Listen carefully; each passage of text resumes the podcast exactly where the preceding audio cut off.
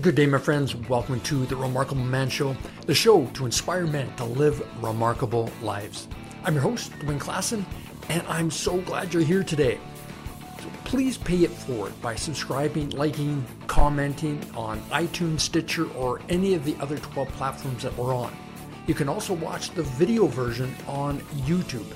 And while you're there, smash that like button, hit the bell notifications, and share the show with a couple of friends you know that could benefit. The world needs remarkable men. Take a stand for your life and be one of them. Okay, so let's get to today's show and our special guest. But before I do the intro, I just want to give you a little bit of context first. I met Jay through a mutual friend a couple months ago. And when I saw what he was up to, I knew I wanted to have him on the show. And as you know, a big part of being a remarkable man is being a hero to your children, if you have them. So this episode is going to be of special interest to the dads out there, because there's not a whole lot of resources out there for dads. But my guest is doing something about it. Jay Rooke is the founder of Gonzo Parenting, a comedic and cathartic Facebook community to help parents laugh and heal with like-minded moms and dads. He's a writer, healer, and mentor who thinks that the biggest challenge of child rearing is doing the personal work necessary to become the parents we want to be. His podcast teaches how to embrace conscious parenting as a transformational tool to heal ourselves. He's also a former attorney, restaurateur, and personal development coach. He lives with his wife and six-year-old twins, boy and girl, in Sonoma, California. He can often be found enjoying time with his family in the middle of telling a really good story or making a delicious meal. So there you have it. There's the lowdown for Jay Rooke. So let's go. Gentlemen, the world needs remarkable men. This is your time, and this is your show. I'm your host, Dwayne Klassen, and welcome to The Remarkable Man Show. Yes, gentlemen, this is your time and this is your show. Welcome to the Remarkable Man Show. And I'm so pleased to have Jay on this program. We were talking earlier the last couple of weeks, and we knew this had to happen. Jay, welcome to the Remarkable Man Show. So glad you're here. Dwayne, thank you so much for the opportunity. I really look forward to connecting with you and your listeners today. Yeah, it's going to be we're going to be on fire. Before we get into you, what you're working on and what you're bringing to the world, what has been your most remarkable experience thus far? Ooh, that's a challenging one. I'm going to have to go opening a restaurant in 2011. Whoa. I used to be an attorney, hated practicing law, and I left law and went to culinary school. And I always wanted to do my own something or other. And an opportunity popped up, and I had the chance for it and went for it. How did it go? As I jokingly tell friends, it turned into an involuntary nonprofit pretty quickly, and I lost my hand at the poker table, if you will. But I learned a ton, and still one of those exhilarating things that I look back on and daydream from time to time. But also being in restaurants now and enjoying myself, I'm so happy to not be in the industry. No doubt. Yeah. Well, nothing like diversifying yourself. Yes, exactly. All right, so now you've gone on to a completely different trajectory, and one that is really close to my heart and close to what we do here at the Remarkable Man Show and with the Remarkable Man Project. And you are dialing deep with fathers, sons, children, essentially. And give us a little bit of the backstory on how this became part of your new path. Thank you. I appreciate the opportunity. So for those that are unaware, Gonzo Parenting is the community that I've kicked off. It's gonzoparenting.com. And where it came about was I'm the father of seven-year-old boy-girl twins. And I was raised an only child by a single mother. So my home was very quiet growing up, and I had very, very limited exposure to rearing children. And then all of a sudden I find myself, as most dads I think do, in kind of the greatest challenge of our lives. And I realized how ill-equipped I am to kind of navigate that journey. I haven't had a ton of fathering modeled for me. And even if I did, things are radically different today than they were 44 years ago when I was born. And the more I started to talk to other parents, the more I realized how many people were sort of suffering silently or feeling shame about not enoughness and not wanting to share those feelings of overwhelm or isolation.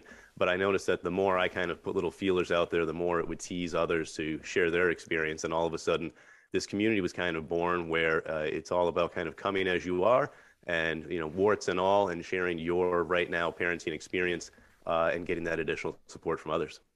Right. And so we are talking about the Sons Becoming Fathers community. And what has been the response on that so far? Yeah, so very exciting. So that it's our first sort of experiential offering that we've put together in the Gonzo Parenting community. And so it's Sons Becoming Fathers, Be the Dad You Wish You Had. And it's a 5-week course. I love the tagline. Thank you. Appreciate that. Yeah. I think it's one of the things that we can all resonate in with. I think one of the things of becoming a parent is that you realize your parents did the best that they could. So how do we take those personal development steps to show up as the dad that we want to be, and kind of identifying some of those main areas of either change or growth or evolution, or what healing do we need to do? And the most common feedback I've received is people saying, wow, this is so needed. I don't see this really else in the marketplace in many spots. And so how do we put together this community of dads that are doing this personal work that's necessary? Fantastic. I wanted to do a little bit of a deeper dive prior to you coming on to the program, because I knew this would be a topic that would resonate with so many dads out there, and a lot of sons as well that are in fatherless homes.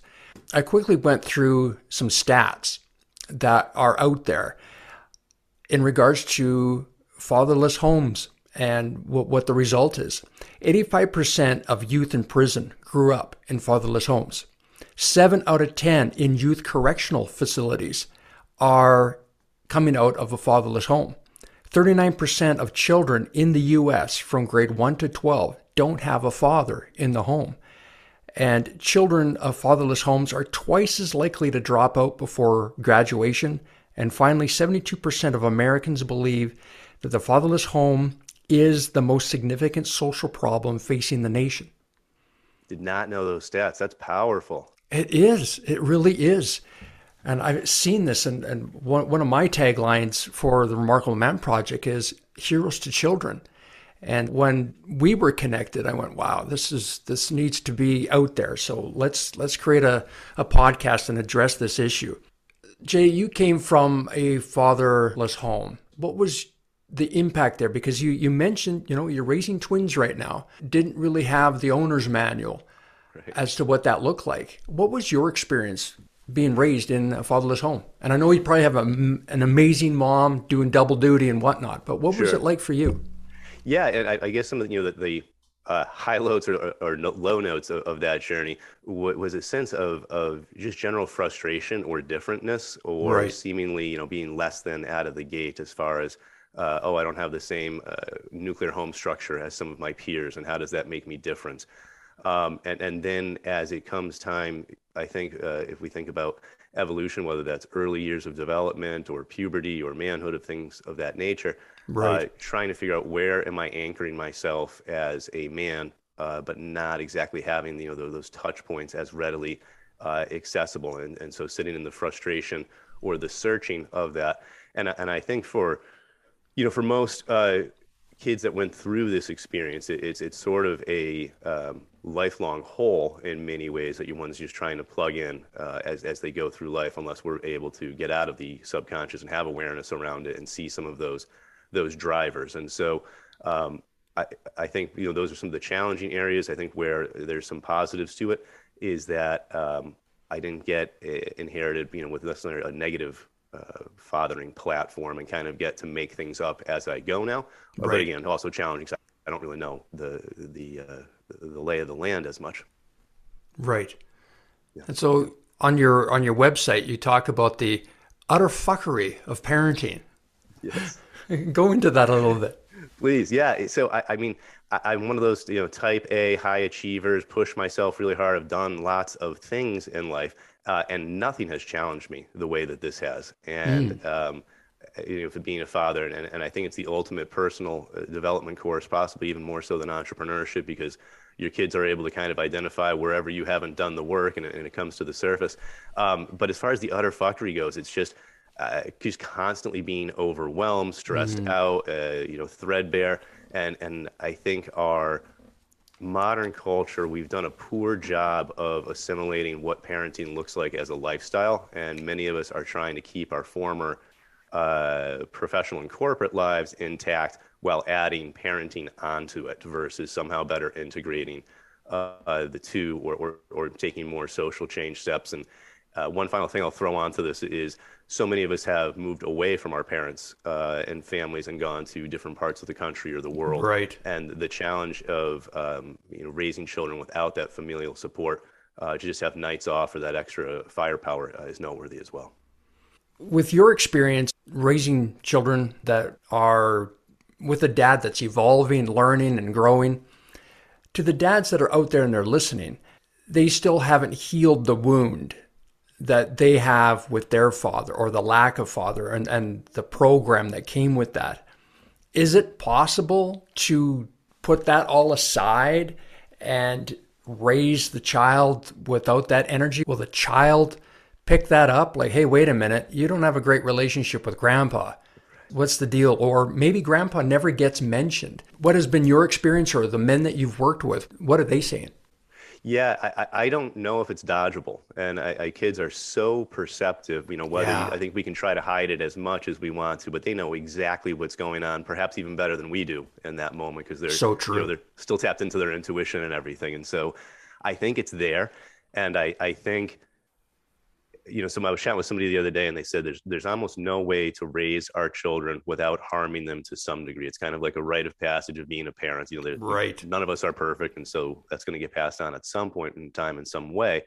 But if from an early stage on, we can create a container and a family culture and a dialogue around, hey, dad doesn't fully know what he's doing all of the time, but I promise to come from, love, kindness, and compassion. And when I drift from there, I'm going to own it and talk about what happened then.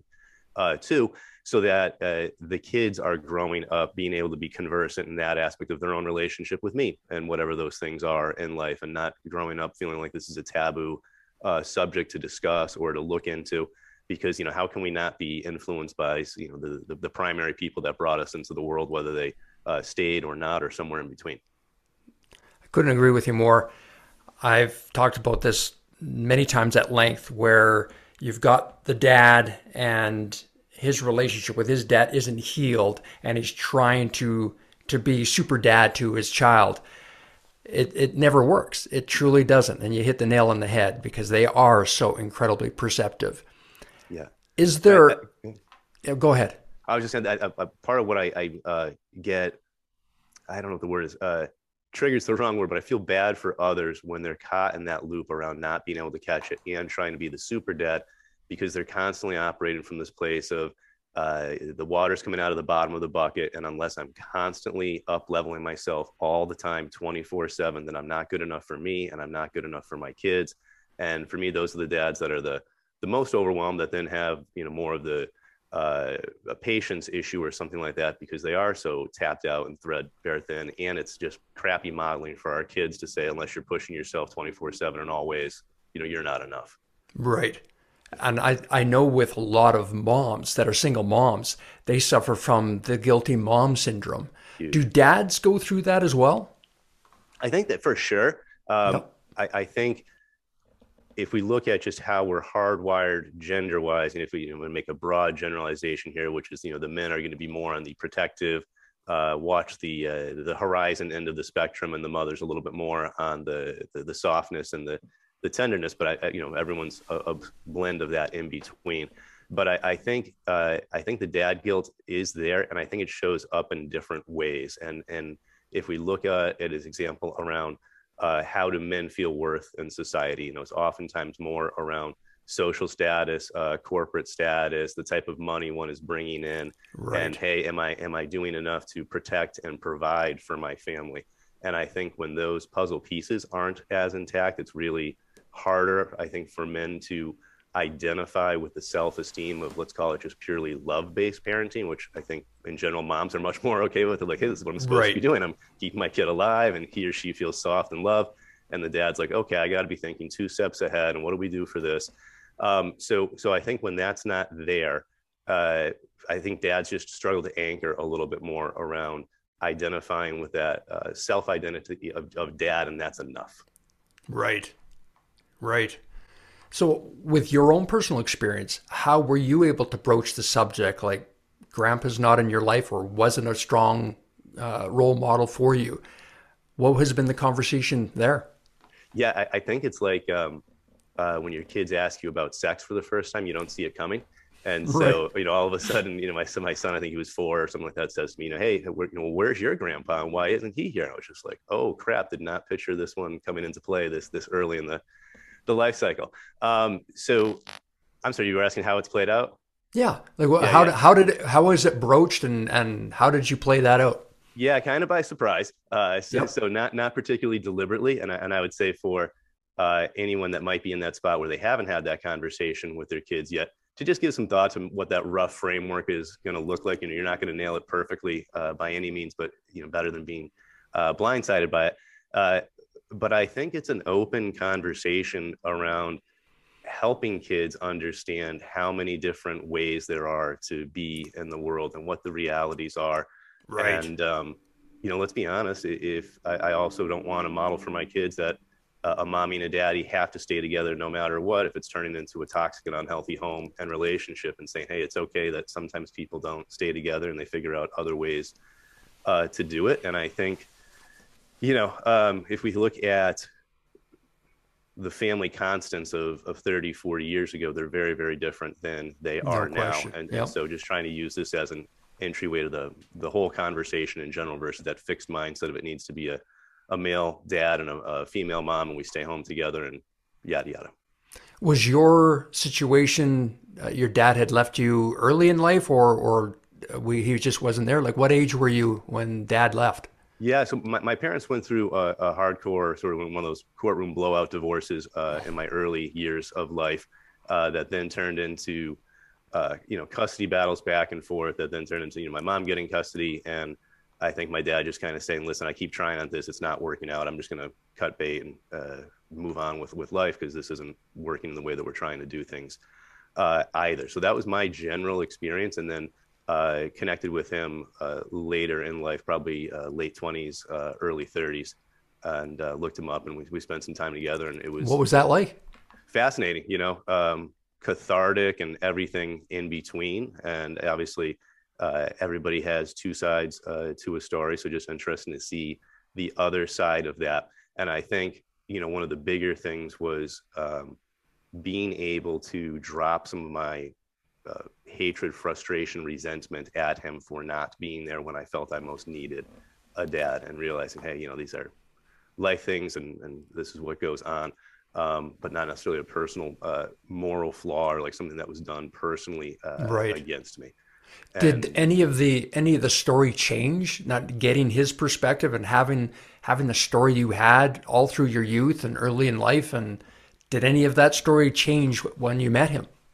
Yes, so it's a good question. I'd say a lot of the main thread remained the same, but his experience of it was radically different. So you could imagine a couple goes out for dinner and they both, one breaks up with the other and, hey, how'd dinner go? And the one that got dumped is like, it was awful and I'm sad and I got crushed. The other one's like, hey, I feel liberated and back to normal. The shared experience is that they both went to dinner, but their outcomes of it were radically different. And so hearing that other side of things, where there was certainly points in time where I'd hear another side of the story and say, yeah, that makes sense to me. I could picture that aspect playing out that way. And I think especially now that I'm older and let's call it more emotionally involved, just being able to understand with better nuance what that dynamic was between my parents and why things didn't work out and how it all played out versus being younger and kind of not being able to solve that and just being stuck at, well, why don't mom and dad love each other? And now I'm less or without. Right. Yeah, so many children take on the guilt that it's their fault. Sure. Mom and dad are now, oh, they're arguing again. Oh, dad left. Oh, it's got to be my fault.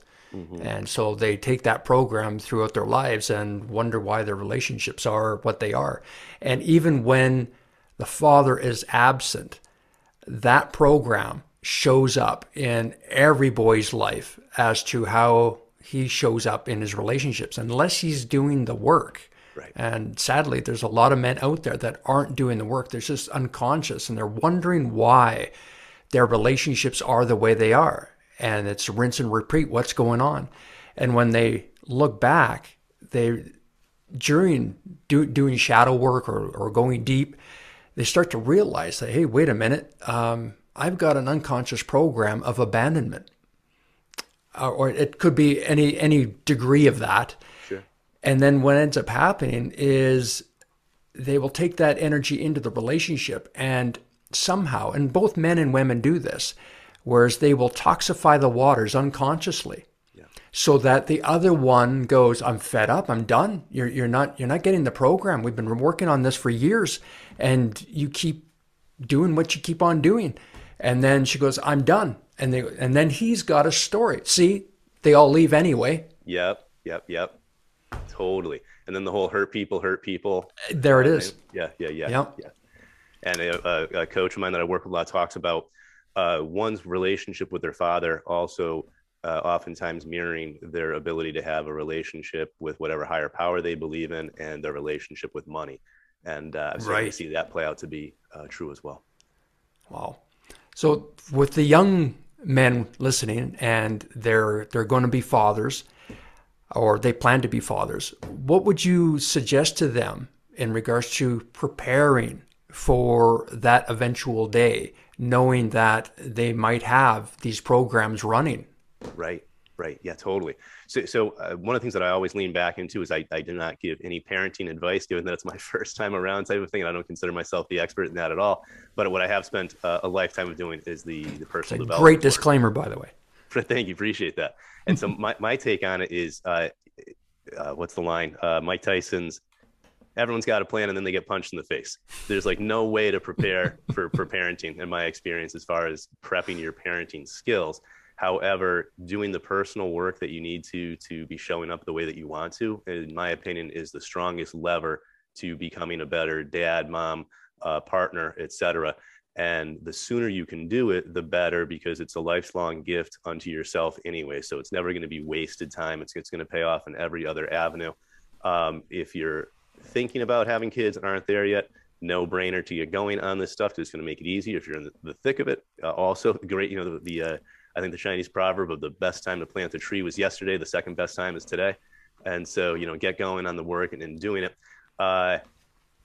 And to think about just what makes sense to you, as far as most of us have spent hundreds of thousands of dollars and years upon years of higher education and training and certifications for stuff that, maybe it's just an average marketing coordinator job that you have that's kind of whatever. Right. But then we take on the biggest role of our lives. And the best we do is read a few blogs or listen to a few podcasts about how to be a dad. And so what I'd say is consider an invitation to be deliberate about creating the fatherhood path that you want for yourself, and not letting it be just a de facto thing that happens in life where, hey, now I'm a dad and life keeps flowing on. Like take it as seriously as you did the other stuff. And I think the rewards will pay out much better as well. Hey, my friends, I'm just chiming in here quick to give you a heads up on an exciting new program launching on April 7th. It's the Remarkable Man Inner Circle 90-Day Group Coaching Program. Do you feel like you've lost some of your edge? Are you frustrated in your relationship or your dating? Are you doing the lone wolf thing and you wish you had a brotherhood that truly had your back? Do you want an accountability system to help push you, encourage you, and kick your butt when you need it? In this 90-day program, you'll utilize powerful accountability tools, clear unconscious programs that hold you back, and the system to help you go from the man you are now to discovering the remarkable man you want to be. I only have a limited number of spots available. Doors are closing on April 5th.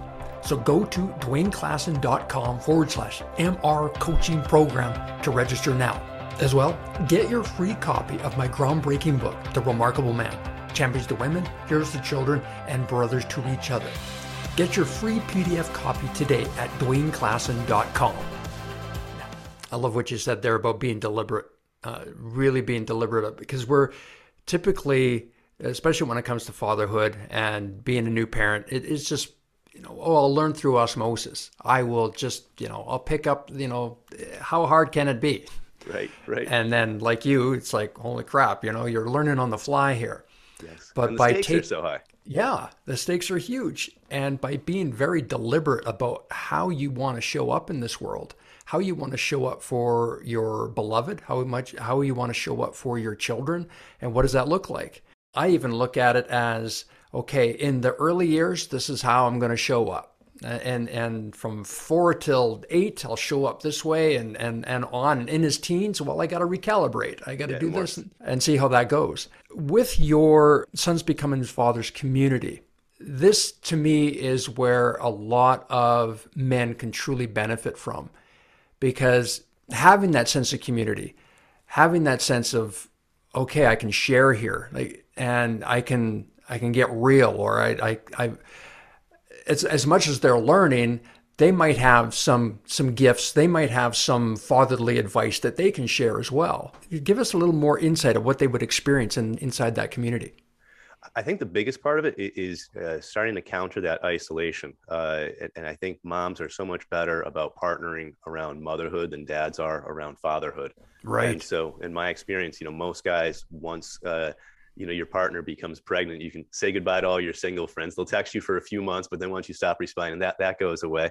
And then I think many dads, just kind of fall into this isolation of being at home. They're trying to do the right things, but they're not getting their cup filled as far as connection, and they're not connecting around the overwhelming struggles of parenting the same way that the moms are. So then it turns into, well, hey, this must just be a me problem. And now I fall farther down the hole. And if we go back to this community, I think part of it is just being able to show up and blow off steam someday and be like, you know what, quite honestly, I miss grabbing beers with the guys or playing video games or a weekend road trip whenever I wanted to. And I spent 7 hours driving for Little League stuff on Sunday and, back to the traveling teams and whatnot. So part of it is just that ability to show up and blow some steam off. And then the other is starting to recognize around, oh, wait, this isn't just me. And lots of guys are going through this, which takes some of the blame or self-criticism off. I think most guys will resonate when I say we're way too hard on ourselves all of the time. And so this is another opportunity to let off some of that steam around, taking that heavy field pack off your back and realizing, wait, how do I fall back into being me and watch other guys do the same?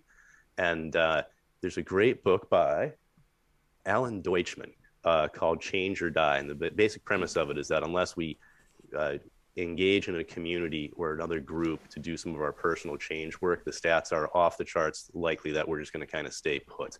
And so all of a sudden we can start to see another guy that, hey, you put on 20 pounds after fatherhood, but I see you've lost some of that and are starting to work out. How did you do that? Or how did you X, Y, Z?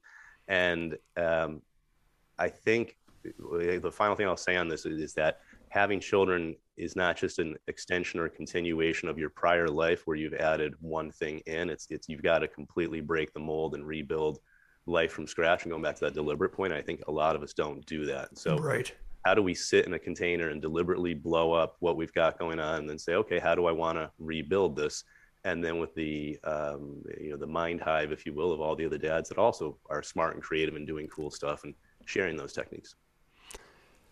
What has been your feedback from your wife? What does she think of this trajectory you're on?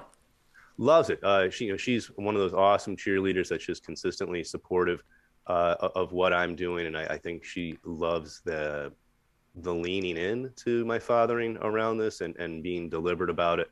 And in many ways, if I'm being transparent and vulnerable and selfish here, the process helps me as well, because it forces me to lean in and, keep up with my own personal work around this. If I'm going to be making it something that I'm helping facilitate with others and leaning into. And it also takes pressure off on me as far as if my community is all about authenticity and vulnerability, then I also get to show up on my not best days and talk about what that's like in the moment versus hiding and just showing the community the best version of me after I've gone through the processing and the work and that whole thing. That's powerful. A lot of us want to show up, and especially when we are in leadership roles that we've got our shit all figured out. That's not the case. And typically you get that lean in or you get that enrollment simply because, wow, you went there, which gives me permission to go there. And so you set the benchmark, and which is fantastic. And the other thing you said too is that your wife really is appreciative of what you're creating here, and she respects it, and she's really a fan of what you're doing. And for a lot of men out there, you said it earlier, how the children come or the marriage happens and they just let go of all their buddies and they become myopic in the relationship. And that's not what she really wants. Yeah, she wants you to show up as a loving husband and a good father, but have a life, gentlemen. Yeah. She truly wants you to have your thing. And a lot of women that I've come to know, and a lot of the wives and girlfriends of the men that I work with, a lot of them are going, oh, good, you're working with Dwayne now, or you're going to the Remarkable Man project. Good, it's your night, go. And they're really fans of the men's development and men's work. Mm-hmm. And so don't be afraid of joining a group that supports men and uplifts men, because that's what they want too from you. Yes, you were asking earlier, what's the feedback been? And from a lot of the moms, I've heard something to the effect of, I watch my husband kind of walk around with his heart in his hands all of the time these days, or right, a fallen soldier, and he's kind of lost his mojo. And like you said, they want that back. And going back to this whole fathering thing, most of us, I think, forged our relationship with our own masculinity around whatever our relationship with our father was. So as we're at this, interesting crossroads of time of healthy and toxic masculinity, again, being deliberate about this and saying, how do I step in and own what is, DNA driven me, and get that mojo and flow back, so that I'm not showing up in a martyr or codependent role in my relationship. Right. And a lot of men are doing that, and to their own demise. Yeah. And we have got to have that conversation around brotherhood. And a lot of men have this stoic energy about, or the romanticizing of the lone wolf. Yes. And we think the lone wolf is got this incredible mystery and power to him. But in the real world, out in nature, the lone wolf has been shunned. He's been cast out. And most lone wolves don't survive 3 seasons.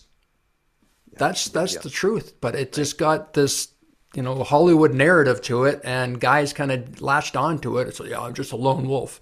Right. Well, that doesn't work anymore, gentlemen. Yep. We've got to be in a brotherhood to truly have each other's back. And it's hilarious to me how it's okay to bear that badge of lone wolfiness and going through all of the suffering. By the way, the suffering not only for yourself, but that is going to boomerang around to your family because you haven't kept your own cup full, versus the courage to lean in once and do the work on the front end, and not viewing it as quitting or hey, I'm broken and need fixing. It's like, hey, let's build up this muscle and get it strong the way you want to, so you can do what you want to in life with it. Right. For the gentlemen that are out there, their fathers have passed on and there's no chance of healing. Do you know of any modalities or anything with the experience you've had, or gentlemen that have been in your sphere, on how to heal those wounds so that he can parent properly, even though dad isn't even on this earth anymore? Yeah, a few. And I think we could almost do a judo flip on this and make it be a positive instead of a detriment. Let's pretend one didn't exactly have a great channel with their dad while they were around, or a communication channel. This can be a time to kind of sit and dial in and get with his cleanest essence, if you will, without some of those prickly things that were around. Right. That, you guys might have butted heads in growing up or whatever it might be. And so I feel like some of those inner child exercises around sitting and finding yourself at that age, and then thinking about one's past father and having a conversation between the two of them around, what do I need now from you, or what's going on for you, or what do you wish for me? And I think leaning in and going and doing that work is some of that multi-generational trauma healing that we can do, where we're healing not only our relationship and wounds with our father, whether he be present or past, but also with our child, and kind of live time cleaning everything up. If you can go extra woo-woo and believe, that the time's not linear and it's all compressed into one moment, then doing that healing really helps serve everybody. And I think making it be ceremonial and not just something that we check off the box as like a common therapy conversation or something like that. You know, it's big, heavy foundational stuff. So take the time to go out into the woods, or, you know, go to the ballpark that you and your dad always used to go to, and like really lean into whatever that might be.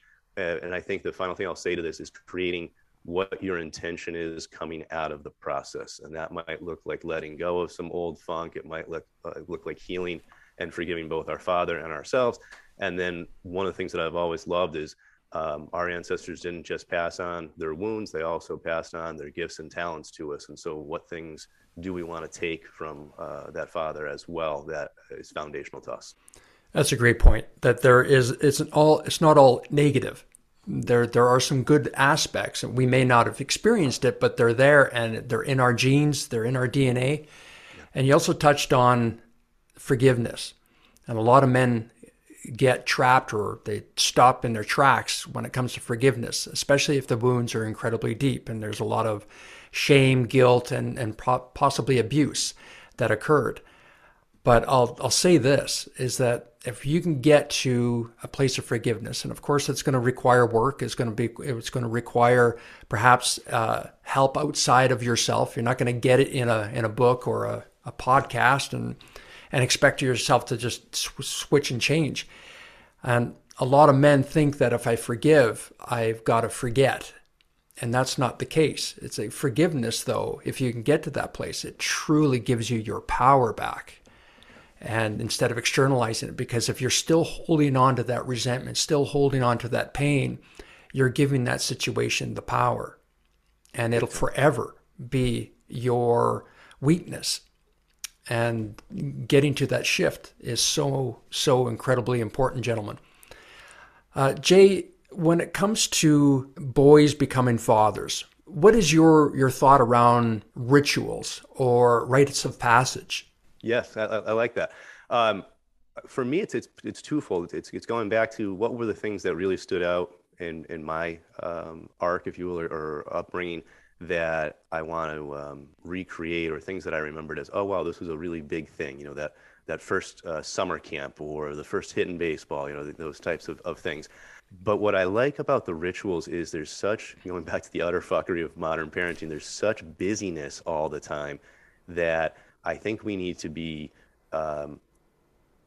courageously protective of our time. And when we're not, we end up in this very reactive, the days bleed into each other. We're just checking the boxes on task, and did the kids get to school and homework, and now it's the lawn mowed, et cetera. But when we can carve out those ritual moments, for me, that's a pillar of security that I lean into, that life's okay and my family life is okay, even when the swirling is going on and life gets way busy. So as an example would be, the kids and I will set our intentions on the drive to school each day, doing check-ins in the morning around, you know, where are we at emotionally today? There's a company, I wish I could promote them right now, I'm blanking on the name of it, but they basically create a deck of conversation starter cards for you and your kids. And so for all of us that come home and, hey, how was your day at school? Fine. And then the conversation stops there. Yeah. We can't get another word out of it. And we're stymied because we want to connect with our kids, but don't know how. I found those types of ritualistic things to help flow in a little bit better. Nice. Yeah. What's your big vision for Sons Becoming Fathers? Well, yeah, I'd love for it to just grow out into a consistent, rolling, ongoing community. That's a year-long thing. People can come and go as they need it. And like you said, there's these stages of parenting that change along the way. So maybe this, you know, age 2 to 4 is really tough for you, and you dip out a bit and maybe come back in the 7. But what I envision is it kind of taking on some of its own life, where I picture other male members stepping up as almost community leaders and providing that additional support for each other. I picture some masterminds coming out of it, some annual retreat type of work. And it just being a place where we can, as fathers, say, you know, whatever the time frame is, I'm making up, it's 2 hours every other week or something. You know, hey, this is when I carve out to do my parenting time, and how we wouldn't think anything different if I were to say, oh, I carve out 2 hours a week to go to the gym, or I carve out 2 hours a week to go journal. I don't see much more important work than this for many dads. So I picture that rolling out, and then it's just building with more of the application. So how do we go from theory to putting this stuff into practice? And here's a worksheet on this, or here's an exercise for this type of thing, and working through together that way. You nailed it when you said in regards to the men actually taking these 2 hours and making it a priority. You're a dad. You know, come on, man, get around a community, get into a situation where you're with like-minded men. I can only see this being a great experience. You know, it doesn't have to be serious. It could be all the challenges and the pitfalls and the foibles of being a dad and screwing up and making a mess of things and not getting it right the first time. Totally. And then you share that within this community, and it gives the rest of them an opportunity to just breathe and take this anecdotal moment and go, well, let's look at this for a moment. So yeah, I can see that happening. Definitely. And although, you know, our conversation's been more serious today, comedy and humor is a huge component of the community that we try to make forefront, right? Because, you know, who wants to go in and have this feel like a proctology appointment? And we're going to look at, you know, your biggest wounds and all cry together and go through a childhood trauma, et cetera. No, but, you know, there's a little bit of cleanup that needs to be done. And then the rest of it is fine tuning. And then that's where It gets a lot more fun. And we get back into like that mojo that I was talking about earlier. Well, you bring that level of humor. As soon as they go to the Gonzo Parenting, you're going to see that because you've got a comic strip that you've created. Yes. Yeah. Yes, exactly. Tell us more about that. So a mix of Hunter S. Thompson's Fear and Loathing in Las Vegas with Gonzo journalism and Calvin and Hobbes are kind of where the merge inspirations for Gonzo Parenting. Basically, so we started to think about how do we take some of these funny vignettes and stories of parenting and convert them into little snippets that people can laugh at and can kind of serve to just go broader than our community and something that can be forwarded around to people, et cetera. So we're trying to capture some of the snapshots of the funny moments of parenting. You could imagine the pain of stepping on a Lego in the middle of the night barefoot, or spending $35 for lunch when your children then refuse to eat whatever came out of the kitchen, even though they specifically picked it 5 minutes ago, and those types of things. And so what I'm trying to do is use humor to get people to laugh and smile, to say, you know, let guard down a little bit and say, this feels good, this resonates with me. But it resonates because there's a pain point involved. That's why it's funny, as well. You know, most humor is a pain source underneath in many ways. And so how can we connect as dads, and especially at a time when we're so divided as people, saying, okay, we agree on this. And as dads of the world, you know, you might like it if the world looks this way, and I might like it if it looks though, but our kids have to share it. And we both agree that we want it to be more like this for both of our kids. So how do we start there and then build off of that? Humor is the best medicine. It truly is, and I do. I thought the strip was incredibly entertaining, and I know a lot of dads out there would truly get the gist of it. Thank you. So my hat's off to you, Jay. Cheers, thank you.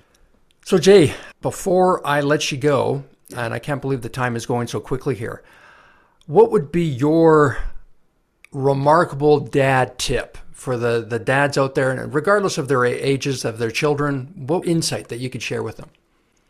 Yeah, so I'll share what I'm personally working on, because it'll vary for everybody, obviously. But you know, your mileage will vary. But what I got out of it was a crossover from wanting to be right and do my best to realizing that none of that shit matters, and that love is really what the kids are going to remember at the end of the day. And that's one that I consistently go back and forth around, having awareness around. We'll be, okay, you know, we've got this Saturday plan. We need to do this prep by this time, and then this way, and we can't have the house a mess.